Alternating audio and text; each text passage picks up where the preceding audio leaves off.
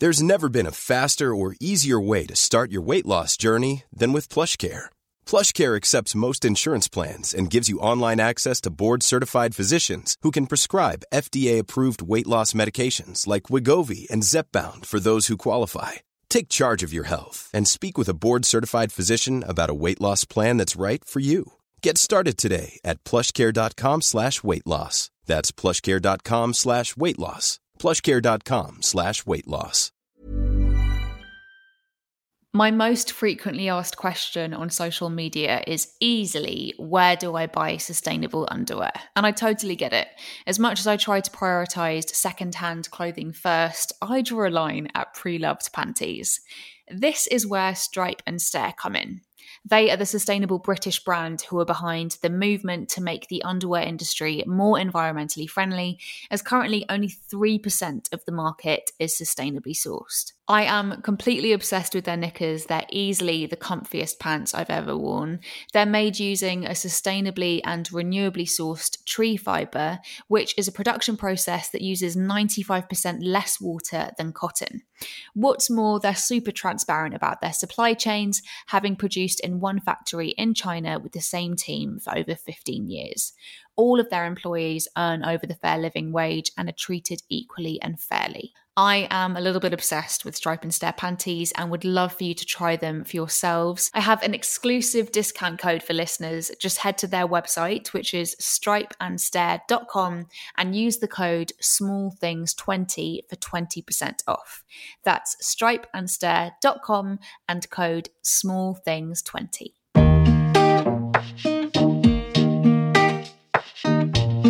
Hello, welcome back to the podcast. Venetia here. It is Monday morning. In fact, it's Monday afternoon. It's now 12:29 and I've been enjoying some quite big things recently. Some big things in life have been happening.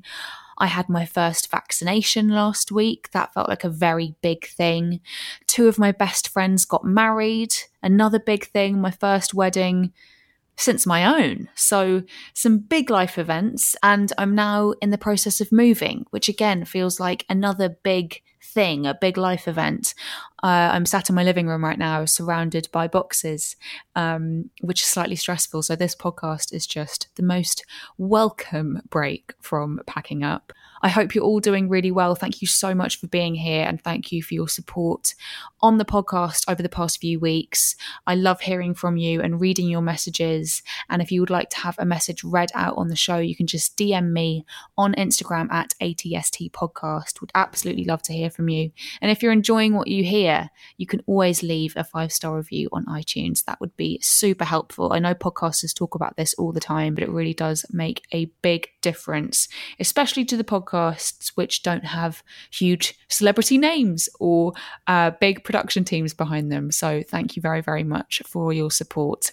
I am absolutely thrilled that I got to interview one of my favourite writers, Otegha Uwagba, for today's episode of the podcast. I've been a fan of her writing for many years now. I've read all of her books. I've basically enjoyed everything she's ever written. I love her newsletter. I love her podcast. She is just pretty exceptional, to be honest. She is the author of the Sunday Times best selling Little Black Book, a toolkit for working women. I would really, really recommend it if you're in the working world, especially if you're self employed. I found it super helpful. And last year, she released Whites on Race and Other Falsehoods. It's a fantastic short essay. I would highly recommend both of these books. Otegha is also a speaker, brand consultant, and founder of Women Who, a London based multimedia platform aimed at creative women that operated from 2016 to 2020. She also hosts the Culture and Ideas podcast in Good Company. It's one of my favorites, and I would really, really recommend it. Her forthcoming book is a part memoir, part cultural commentary called We Need to Talk About Money. It is being published on the 8th of July, which means it's available to pre order now and it will come through your letterbox really, really soon. I absolutely loved this book. I underlined so much of it.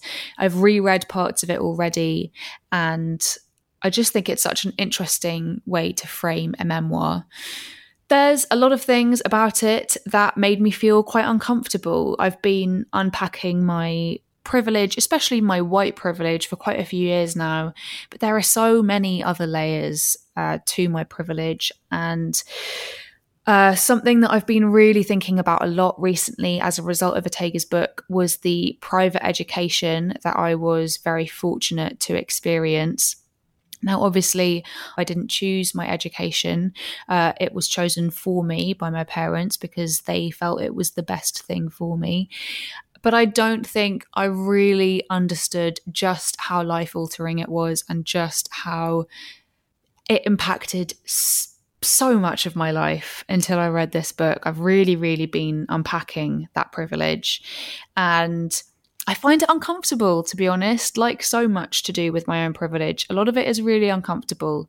But Otegha has taught me that the most important thing is to be really open about the privileges that we have if we have them. There's a lot in this conversation, as I love hearing Otegha's insights on pretty much everything. So I had quite a few questions for her, and she did not disappoint, honestly. She is just so intelligent and I really, really love this conversation. I hope you enjoy it. Here is the marvelous Otegha Uwagba on all the small things. Let us begin as we always do. I would love to hear how do you start your days? Do you have any rituals you like to go through each morning? How are you beginning your days, Otegha?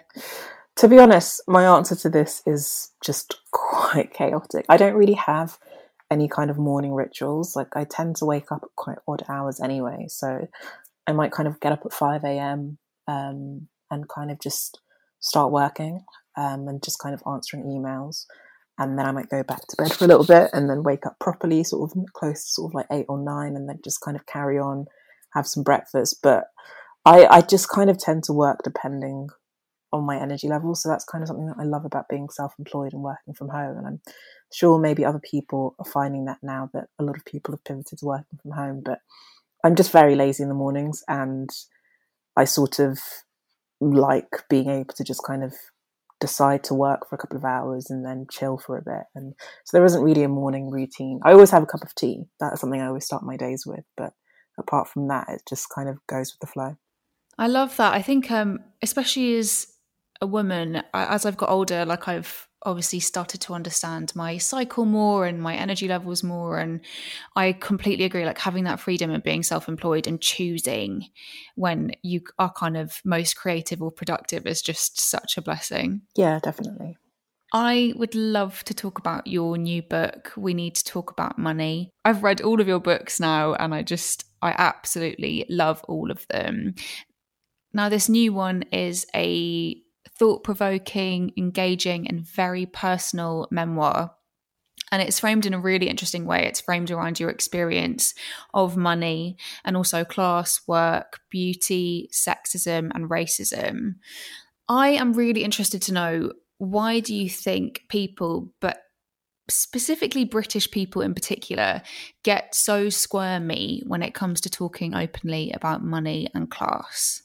I mean, I think you've touched on something really important there, which is that Brits in particular are really bad about talking about money openly. I think the book is kind of written from a British point of view and looking primarily at Britain and I guess also kind of like Western societies, but definitely in the research I did, it became clear to me that Brits in particular just are very kind of closed off when it comes to talking about money. And I mean, I think in general, it's just because as a society we tend to attach kind of this idea of sort of moral value to how much money people have. So we, and I, I, include myself in this, but we tend to kind of venerate people who are rich and wealthy, and and you know it's kind of seen as an indicator of intelligence and being smart and being hardworking and being like a good person. And then conversely, we and especially the media really tends to demonize the poor and make it, you know, it's the people who don't have a lot of money are kind of blamed for it, and it's seen as a failure. It must be because you're lazy and you don't work hard and you know you're stupid, whatever. Which obviously isn't the case. There are so many structural reasons that go into determining who has money and, and who doesn't have money. But I think it's that idea of kind of moral value and moral worth that we tend to absorb. And it then becomes tricky to talk about how much money you do have or don't have and how you came about it because we judge people based on how much money they have, and our own self-esteem and self-worth you, you know is tied up in how much money we make and what we can afford to do and what our house looks like and what kind of car we drive. And even though i think there are conversations you know there are many more conversations now about wealth inequality and i think you know being wealthy isn't necessarily seen as being an uncomplicated good. You know there's a lot of like anti-billionaire sentiment now and you know mm-hmm. people are kind of starting to question the system a little bit more. But overall you know, we do attach these kind of moral values and assumptions to people's bank balances. So it follows them that people are then nervous about kind of sharing their own situations and it's it's also just something that we don't have a lot of practice at you know like converse it's kind of self-fulfilling but conversations about money don't happen that often in the public sphere in a kind of very personal way and so they're then difficult to kind of conduct in our day-to-day lives. And i found that you know i always really gravitate towards personal accounts of people's experiences of money just because they're so few and far between. And i found that you know with the work that i've done over the past couple of years something that people have really responded to and gravitated towards has been those really honest conversations about money. Like for instance when i have them on my podcast it's because they're so rare. So it's just not something that we have a lot of practice at either. I'm assuming a lot of these things that you write about in the book are things that you why not I know that a lot of these things you're writing about in the book are things you've been thinking about and like permeating on for a really long time um, and so I just think it's a really fascinating framework and I, I really really love this book um, you talk in it about your childhood and growing up in South London. So, can you tell our listeners a little bit more about that? Yeah, so I was born in Nigeria, but my family moved to London, to South London, when I was five years old. And it's kind of like just kind of a classic immigrant story of, you know, wanting better opportunities for their children. And, you know, I had a, a, a great childhood in, in many respects, you know, I like had a lot of fun, like, you know, we never really wanted for anything in the sense that you know, there are always toys and, and food and parties and whatever, but we also didn't have a lot of money, just being perfectly honest. Like I grew up on fairly rough, I guess, or it was at the time, it's now kind of gentrifying, but I grew up on a fairly rough council estate in South London and um, yeah, you know, especially in those early years when we first moved to this country, money was really tight. Like I, I mentioned in the book, I wasn't really aware of it at the time because I think when you're a child, you just kind of very easily adapt to the life circumstances that you're dealt with. But you know, for my parents, I think it must have been a real adjustment because we were upper middle class, I'd say, in Nigeria, and then you come here and you know for various systemic reasons you find yourself just like building from scratch and you know at the time i wasn't aware of it but as an adult my parent my dad once told me about there was a time where i needed a new pair of school shoes and like they just couldn't afford it and he was so upset about it but i didn't know that at the time or i did kind of know it like i made this comment to him when i was a kid where I apparently was like, "Oh, we're as poor as church mice," and like I said it really sort of like happily because you're a kid and you just kind of deal with these things. But um, yeah, we you know money was was a source of stress in our house. Um, and though we you know we were never destitute or anything like that, you know we always had food, the bills were always paid, like life was fine. But I think that then that slight scarcity is something that kind of fed into my psyche as a child and teenager and then kind of went on to influence my relationship with money as an adult.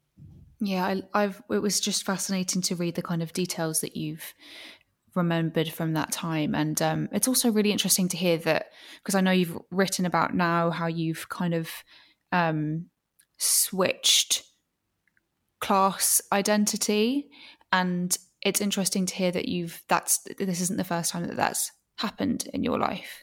Yeah, exactly. You know, I, I kind of pick up the book you know, from the age of five. But yeah, you're right. I didn't mention that, you know, we were very much upper middle class when we were in Nigeria. Like we had a driver, we had a chauffeur, and you know, these are also quite, I guess, quite normal things for for a certain sort of class of person in Nigeria. But yeah, then you kind of come to this foreign country.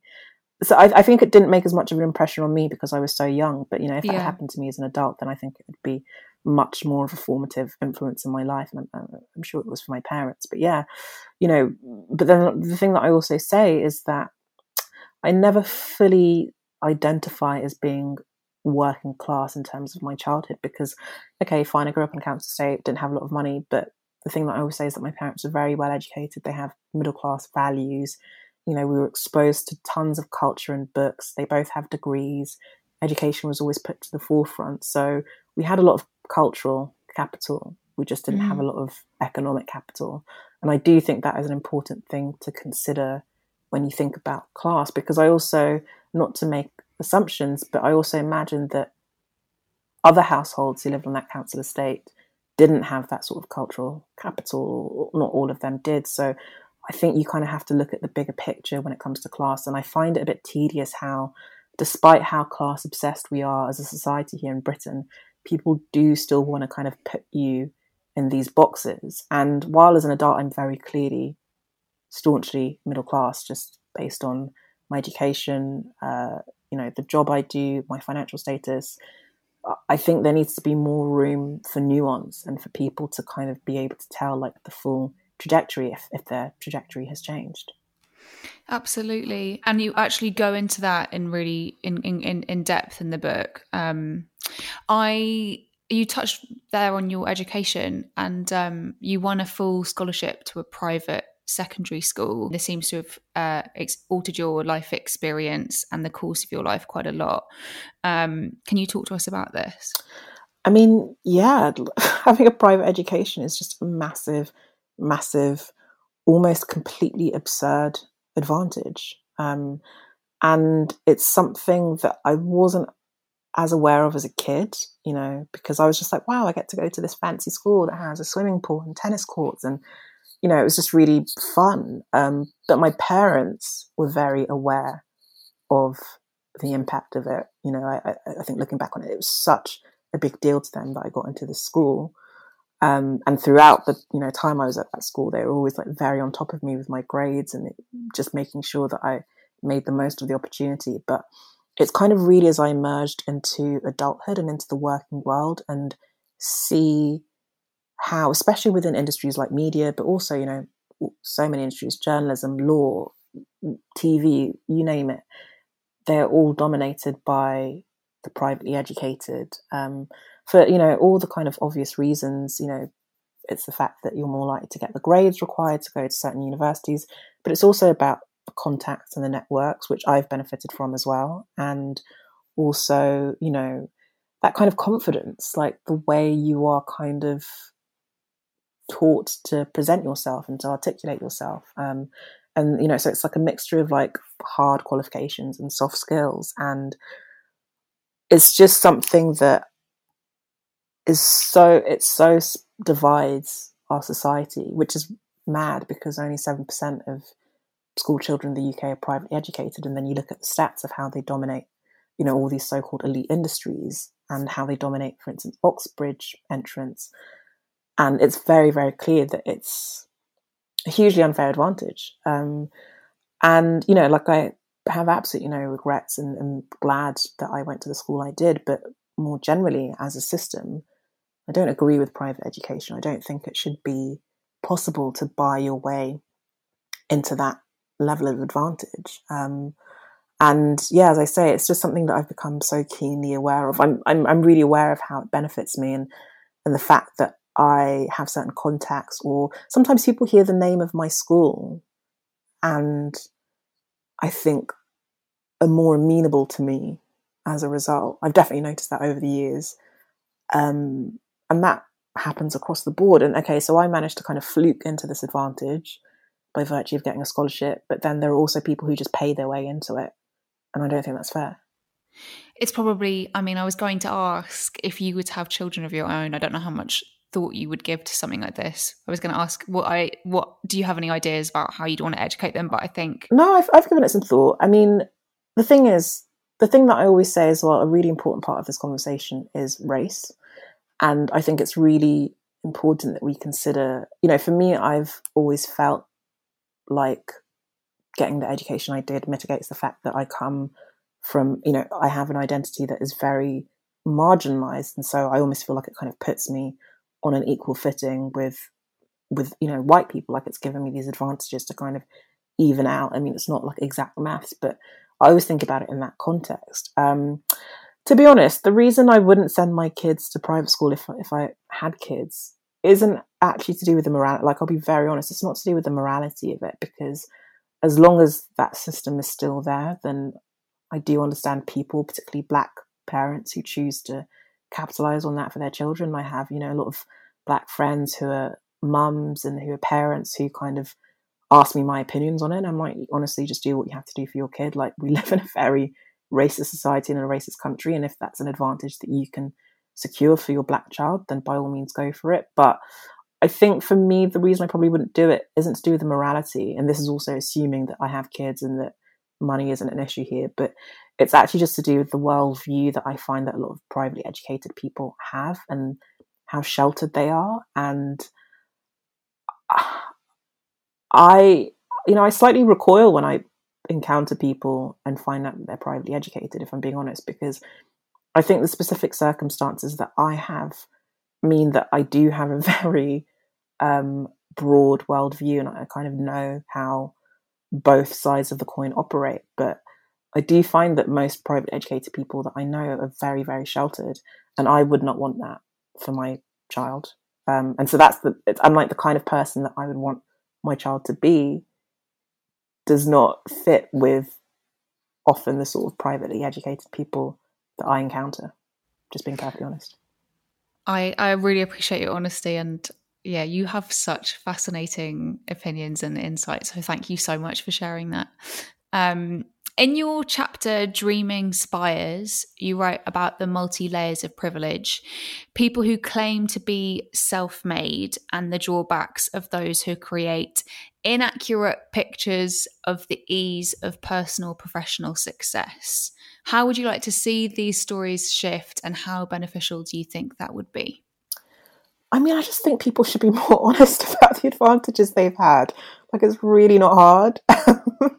I just, it's so fascinating. And it's something that I'm at great pains to do, even when kind of telling my own story. Like, I think an advantage that I've had is the fact that my parents live in London and definitely kind of in my mid 20s when I like blew up my life and quit my job, the fact that they lived in London and I was able to move back in with them rent free was really beneficial for, for so many reasons. Actually, financial, but actually I had savings, so it wasn't really that, but it did kind of give me breathing space essentially to not have to worry about money. Um, and I always kind of am keen to say that because especially when I was running this platform, Women Who, that I used to run, people would be like, "Oh, are you?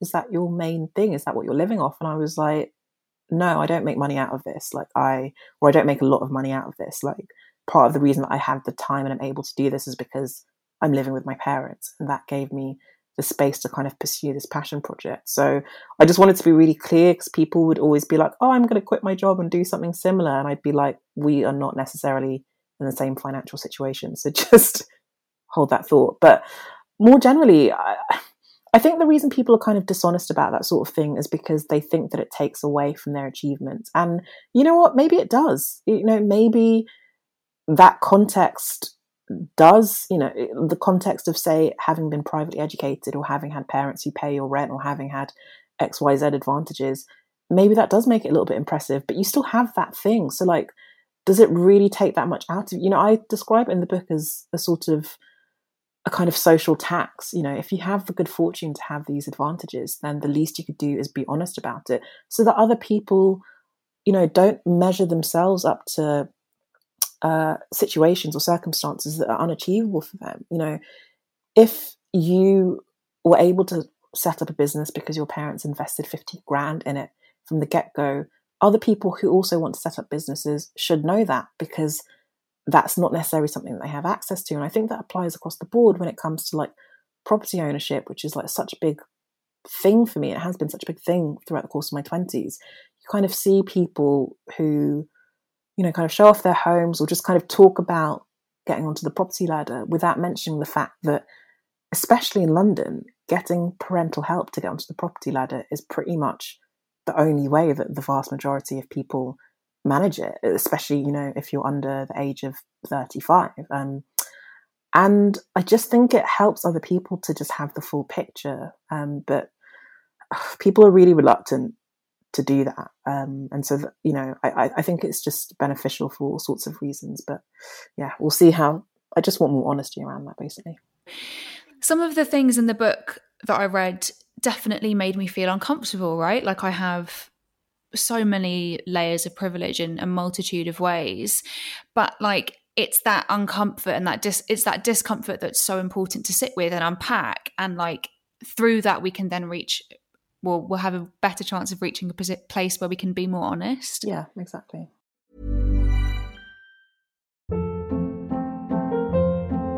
Hold up what was that? Boring. No flavor. That was as bad as those leftovers you ate all week. Keke palmer here and it's time to say hello to something fresh and guilt-free. Hello fresh. Jazz up dinner with pecan crusted chicken or garlic butter shrimp scampi. Now that's music to my mouth. Hello Fresh. Let's get this dinner party started. Discover all the delicious possibilities at HelloFresh.com.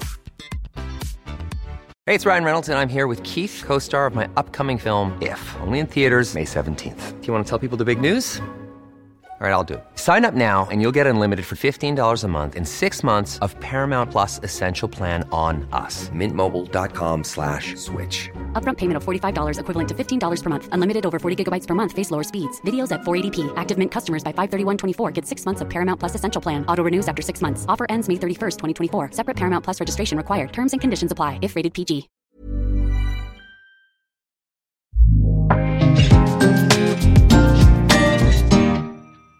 I've been thinking a lot this year about how a very specific portion of the public are obsessed with the royals and how perhaps it's linked to the way they view their identity and also their self-worth.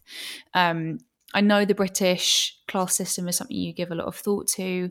I was wondering if you had any thoughts on the royal family and our relationship with them and this specific portion of the public who are obsessed and cannot hear anything negative about them. I mean, I find the royal family just such. I'm, you know, a Republican. Like, I, I don't think that the royal family or the monarchy should exist. And if it were up to me, they'd be abolished. Um, but I'm also fairly sort of laissez faire about it. Like, I'm just like, they're there. In an ideal world, they wouldn't be. I find all the drama around them fairly entertaining, but in the same way that I find you know the Kardashians entertaining. Yeah. Like it's almost like a reality TV show. Like they're so messy. It's kind of hilarious. Um, but then I find it strange that you know people who otherwise believe in social mobility and in social equality are still kind of attached. And I even say, say this about you know sort of some of my friends still have this attachment to the royal family, and I'm like they are the apotheosis of inequality. Like this idea that you are born into a family that is entitled to all these things, have this really privileged, cosseted lifestyle, which is paid for by the state, is completely at odds with if you value social justice or social equality in any way, then you cannot be pro royal family. Um, but in terms of the national obsession with it, I think it's that's just tradition, isn't it? Like I think right. it's just. I, I don't really understand why people feel the need to defend this family who haven't really done much for them. I'm, I'm, you know, I, I, I do know that the Royals work and, and they work fairly hard. I'm sure their schedules are way more hectic than mine, if I'm being perfectly honest. But also, that is a choice, and they do that in exchange for getting an absurd advantage. Which so I kind of think that's fair enough. If somebody was paying me a two million pound stipend or more a year, then I'd be fairly okay with working as hard as they do. So I, I, I just, oh, it's a, it's a weird phenomenon. I, I don't know. I don't really talk about the Royals that much beyond just kind of tweeting about whatever snafu they've just made because I just find it quite a tedious um, institution. I loved your chapter, The Beauty Tax, and we need to talk about money. Um, it delves into how tied women are to keeping up appearances, and I and not just in how we look, but also the homes that we keep and the kind of every, every kind of aspect of our lifestyles that we're very keen to portray, um, specifically on social media. Let's talk about contemporary beauty standards are we making any progress at all? No. in a word, no. Because, you know, something that I didn't get into in the book because I was just sort of, it's something that I want to maybe explore in more length and like elsewhere. But a lot of the focus on contemporary beauty standards at the moment is about diversifying, you know, the conception of what is considered beautiful. So it's not just like thin, white, young, able bodied women, um, which is admirable in itself. Like, I do think it serves a purpose to, to broaden um, our ideas of, of what is beautiful. But also, they still, doing that still makes, you know, beauty the kind of fundamental standard by on appearances the fundamental metric against which women are judged and appraised. And I often think that okay, it's it's it's all well and good, kind of trying to widen our you know representation and have more diverse women in, in the media and in the public eye and in fashion. But wouldn't it be better if we were just sort of trying to downplay the importance of beauty, full stop? Because now the message is that everyone is beautiful, which is great. But I'm like, why does it matter for us to be beautiful? You know, that is actually, I think, the more interesting conversation. Um, but that aside, I mean, you know, there've been there's definitely been progress made in the past, you know, decade in terms of the representation of different sorts of women in the public eye. Um, but at the same time, the standards at which ordinary women are expected to adhere to are phenomenally high. Like I, look, I sometimes look at photos of like, you know, A-list actresses in like the '90s and like the early noughties and sort of like red carpet premieres, and not to be rude to them, but their level of grooming was so much lower mm. than what mm. expected now, certainly of actresses, but even of normal women. And I'm like, in the past 10, 20, 30 years, the standards that women are expected to adhere to have gotten so much higher. And it's trickled down to even ordinary women because previously you might only see like an A-list actress in like in the cinema or in a glossy magazine. And that was it. But now we have the internet and social media. So every single day I wake up and I'm confronted with photos of these unfathomably beautiful women who have not only are they genetically blessed, but they also have an incredible amount of time and money to spend on their appearance. Like it is literally part of their job requirement. And there is no way that that does not filter into the ordinary woman's kind of expectations of of um, what she should look like or what her home should look like. And at the same time, there's a kind of uh, deception from a lot of these women about the lengths that they go to to maintain their appearances. So they deny plastic surgery, they deny doing this. They're like, oh, I just drink two liters of water a day. And it's like, you have had plastic surgery, like you have a dermatologist on call, like you do all sorts of stuff to your face and your body and you're lying about it because also beauty work isn't necessarily seen as something to be proud of. Um, so I, yeah, I don't think we're making progress in, in, in, in any shape or form, really. Yeah, it, it's it's fascinating. It made me like this chapter made me really think about how much enjoyment I get on the money that I spend on my appearance, whether that's like little things like getting my eyebrows tinted and waxed. And like lockdown was actually an interesting process and journey, I think, for a lot of us when it comes to the money and the time that we spend on our, you know, beauty regime and that kind of thing. But I'm so with you. I so want this to happen. I so want us to all collectively care less about appearance and beauty and these standards that we uphold. But it's going to, how difficult is it going to be to get there? I mean, incredibly so, because there are also a lot of people who are financially invested in women not liking their appearances. You know, that is basically what, you know, the beauty industry is built on. Um, and, you know, capitalism is a very powerful force. Advertising is a very powerful force. I know that because I worked in it. There are people, there are so many companies and corporations invested in making women feel inadequate.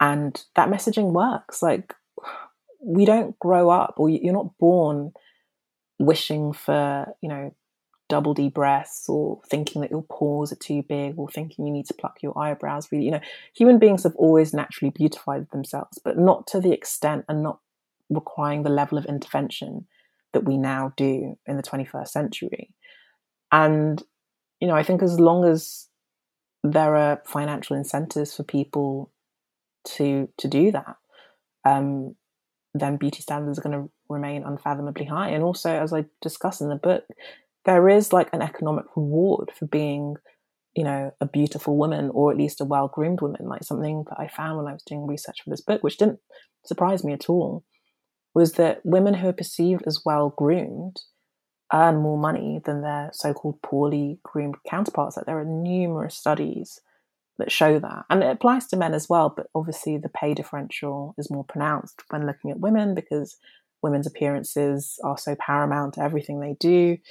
Um, so there is like an economic penalty to not adhering to kind of the social expectations of of how a woman should present herself as well. And you have to be incredibly strong willed to decide to ignore that. Like I know I'm not strong willed enough to do that. Like I know the fact that I present myself in a certain way, albeit it often feels, you know, like I'm a willing participant in that. But I also know it opens certain doors for me that might not otherwise be open. Like I'm very clear about that. Um, and especially when you do any kind of public facing work, you know, I'm not an actress, I'm not a musician, and yet I'm subtly aware of the ways in which my appearance factors into how people receive my work or if my work even gets looked at, if that makes sense. Yeah, it really does. It really does. Thank you. Um, I love hearing you talk about code switching. Can you tell us about this? Do you think we all do it with without potentially realizing?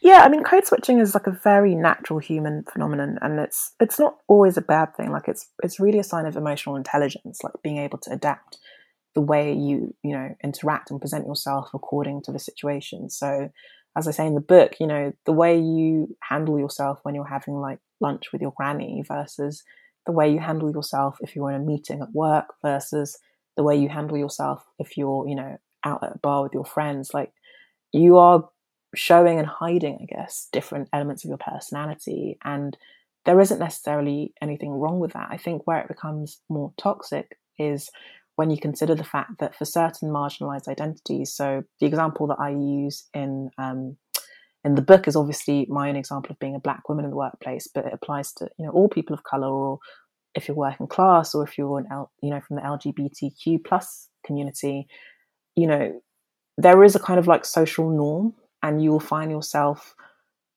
changing your personality and the way you conduct yourself more to fit in with it and more to seem palatable. And it's something that, as a black woman, I'm very, very aware of. And I say this as a black woman who I think probably conforms to, you know, various palatability and respectability politics, and that I know that people perceive me a certain way because of, say, my accent, which is quite posh, also, I've been told versus if I actually sounded like I grew up on like a South London council estate, I know that people perceive me differently. And you know, I've had situations which I detail in the book where those where those kind of you know preconceptions have become very clear. Um, but it's also you know kind of downplaying your ethnic identity, and and I definitely know that there are times in my life, definitely in my kind of teens or my early twenties, where I've kind of been careful not to appear like quote unquote too black um, because I'm worried about being stereotyped or or I just know that that's not what that environment calls for. And that stuff is really emotionally and mentally taxing. It takes an effort to do that stuff even if it becomes instinctive. It, it does take an effort. It does take it out of you. And i think you only realize it when you are finally in situations where you no longer have to do that um, which is kind of how i feel now in my career and I, I feel really lucky to essentially I'm kind of paid to be myself and paid to share my ideas and I, so I don't find myself having to code switch very much if at all anymore. Um, but then it suddenly makes me realize how much of it I was doing when I worked in certain environments and, and how exhausting it was. I would love to dive in and talk about so- social media and performative allyship which is something that you wrote about in your essay White which came out last year which is such a brilliant, brilliant essay. How much do you think social media activism distracts from genuine dismantlement of oppressive systems?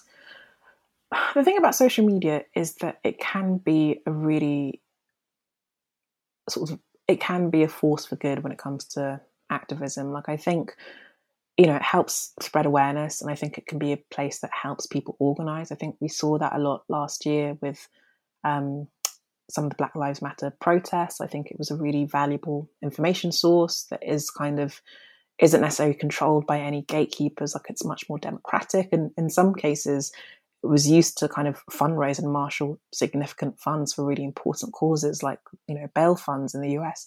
They raised tens and tens of millions of dollars, and I think that was very much down to social media. And I think I think that's brilliant. I think where it becomes trickier is where people think that posting things on social media um, or liking things on social media or even reading things on social media is a substitute for actually acting and actually changing the way they conduct themselves in their lives. And I think it's very easy to kind of be lulled into a false sense of security and think, oh, because I like that, because I shared that, that kind of makes me one of the good ones. And I say this as it relates to all social causes, not just, you know, racism, um, but also, you know, transphobia or homophobia, all these things. I think people kind of think, okay, well, I, I've shared, I've reposted this link, you know, to donate to this petition. So that's my good deed for the day. And I think it just allows people, I think, to to be satisfied with not doing very much. And also, it's often very inaccurate. Like I think there's a real problem with fact checking and the you know the nature of information that's shared on social media. So much of it is is inaccurate and is not in any way verifiable. But people just I, I don't know why, but they really just kind of take what they see on social media as fact and don't seem to question it at all and don't seem to go on to do any further research, which again I think is is really really dangerous. So uh, yeah, I kind of I, tend not to. Yeah, I mean, I, I do sometimes share things on social media, but a lot less now. I, I, I you know, I, I, I tend not to, and I kind of just tend to do what I do privately. I think what's quite, um, I'm, I'm, I'm touching on what you said a bit, like, um, what's dangerous about the lack of fact checking in a lot of these posts is that often because they're you know we the internet runs on outrage right? So if they're kind of more sensation sensationalized they do better. And then you get into this hole of like spreading perhaps misinformation. Right. It's like the incentives you know social media incentivizes kind of things that are you know you, people want to get engagement. And so it incentivizes people sensationalizing things and cutting out the nuance and sharing things that you know are very shareable but not necessarily particularly intelligent or well sourced. Um, and also especially with instagram it incentivizes sharing things that are aesthetically pleasing. And yeah. so many of the issues that are discussed you know when it comes to social justice are not aesthetically pleasing. There is no kind of pretty sheen that you can wrap racism up in. And that was something that really disturbed and enraged me actually last year after george floyd was killed was how I felt a lot of people, and particularly a lot of white people, kind of moved toward or just kind of instinctively instinctively tried to kind of beautify it so that whatever they were posting still fitted in with their Instagram feeds. And I was like, there is no beauty to be found in any of this. Like it's a horrendous state of affairs. And I, I just yeah, I just I found that really disturbing. Yeah, I have a friend who um, is really involved in social justice justice and climate justice specifically, I should say offline. And she always says you can't market your way out of the climate crisis. You can't market your way out of racism, um, which always sticks with me. I always have, I always think about her words. Um, I know you love fashion and I love your outfit posts on Instagram. I got the impression from one of your podcasts that sometimes you feel conscious that your interest in fashion might distract from your writing and journalism. Um, perhaps I that's an assumption on my part, but um, could you talk a little bit about this and perhaps explain where you're at with it now? No, it's not an assumption at all. That is definitely something I've talked about, and it's funny enough. I've actually written an article about it that's coming out fairly soon, or at some point in the next month or so. Um, I love fashion. I love clothes. I love shopping. Um, and it's always been a love of mine. And I take real pleasure in it and in, in, in finding outfits and putting things together and just kind of seeing what's out there. But I think being, especially if you kind of have a bit of an Instagram following, I think the way the media treats young, I guess I'm still young, youngish women, youngish creatives, youngish writers who are women, um, if they essentially kind of have a bit of an Instagram following or are into fashion or kind of share lifestyle content, is that they tend to kind of diminish the value of their work and the seriousness of their work. And I think for a long time, and still to an extent now, I was very conscious of that. And so I'd say no to certain opportunities and I wouldn't share, you know, my fashion on my Instagram as much just because I was worried that it would detract from my work. And I am primarily a writer and, and the thing that I want to be known for is my writing. And I, and I really, I work really hard at it. And so I, I want it to remain credible and for it to be taken seriously.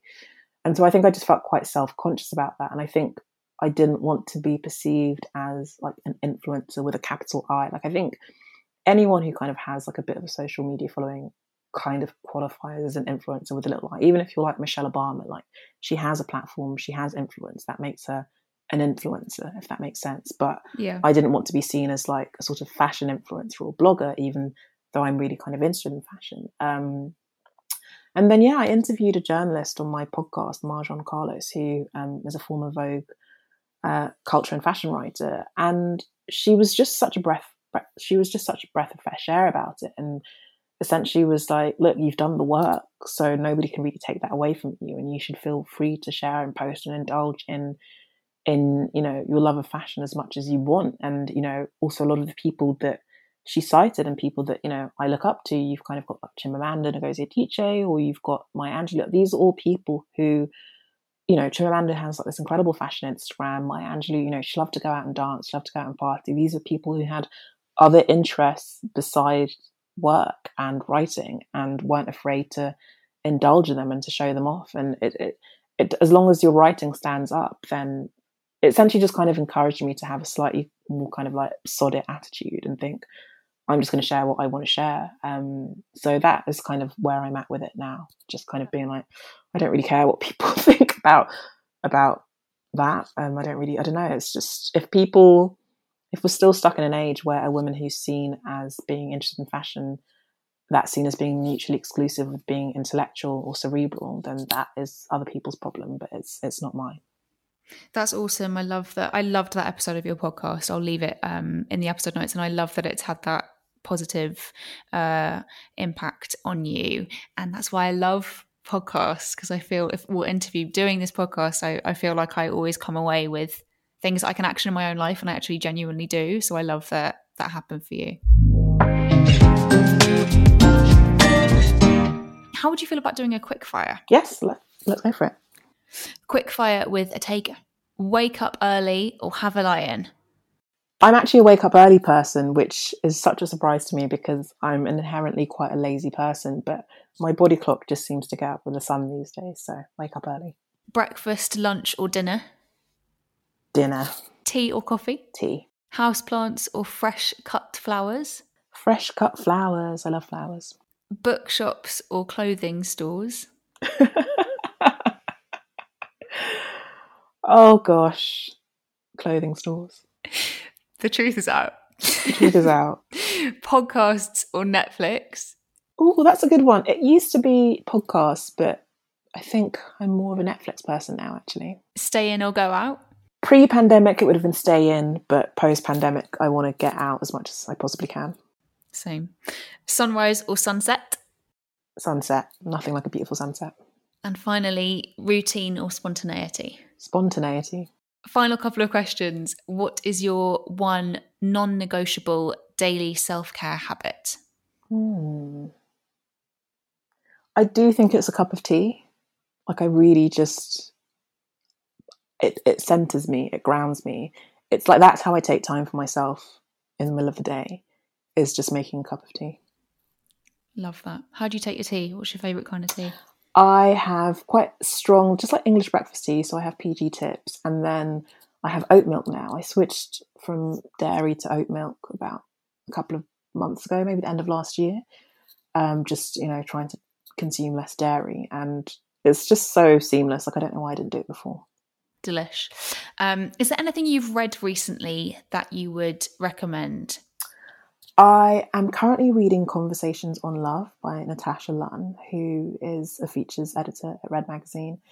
And she has this incredible newsletter, Conversations on Love, which is running for years, which is just interviewing utterly fascinating people about um, their kind of take on love and their relationships, and not just romantic love, but also familial love, friendship, finding love, what to do when love ends. And it's actually out in mid July, I believe, and it's just the most insightful book I've ever read, or the most insightful commentary I've ever read about love. And it's so uncliched, and she's so smart, and, and she is a friend of mine as well. But it's just it's really blown me away. So I would really, really recommend it. It's a brilliant newsletter and an even better book.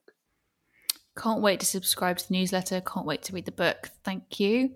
Uh, if you could advise listeners to do or try one thing today to help them find joy, what would it be? Say no more. oh, such a good one. I'm very good at saying no to stuff, probably too good. I mean it mostly in a professional context. Um, but I've learned over the years of being self-employed is that it just it's just never fun to go through commitments that you just deep down don't want to do. So now I just say no. it's also so difficult flaking on them in the last minute. Like it makes you feel yeah, it exactly. makes me actually just feel like awful inside doing that at the last minute. The question I always ask myself is how are you going to feel about this on the day that it's set to happen? And if you know you're going to be dreading it and dragging your feet the morning of, then you should just say no. You have the best advice. Thank you. and finally, what is one thing you hope your older self will have achieved? That is such a good question. I, just honestly, more professional successes. Like I, I feel like I've sort of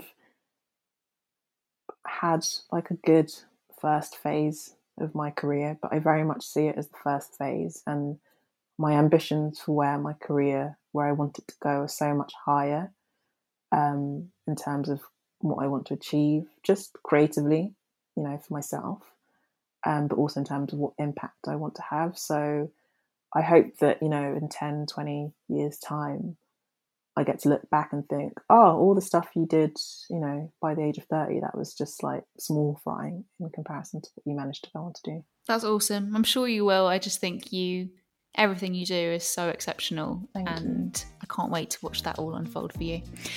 Otegha, thank you so much. This has been such a pleasure. You too. It's been really lovely chatting. Thank you for having me.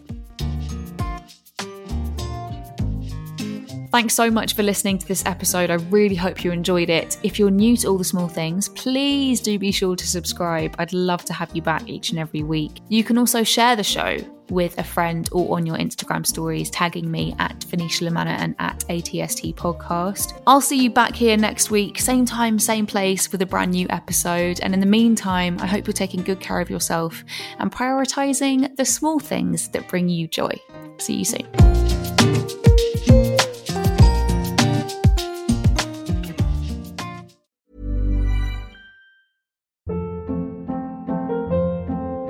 Hold up. What was that? Boring. No flavor. That was as bad as those leftovers you ate all week. Keke Palmer here, and it's time to say hello to something fresh and guilt-free. Hello Fresh. Jazz up dinner with pecan-crusted chicken or garlic butter shrimp scampi. Now that's music to my mouth. Hello Fresh. Let's get this dinner party started. Discover all the delicious possibilities at hellofresh.com.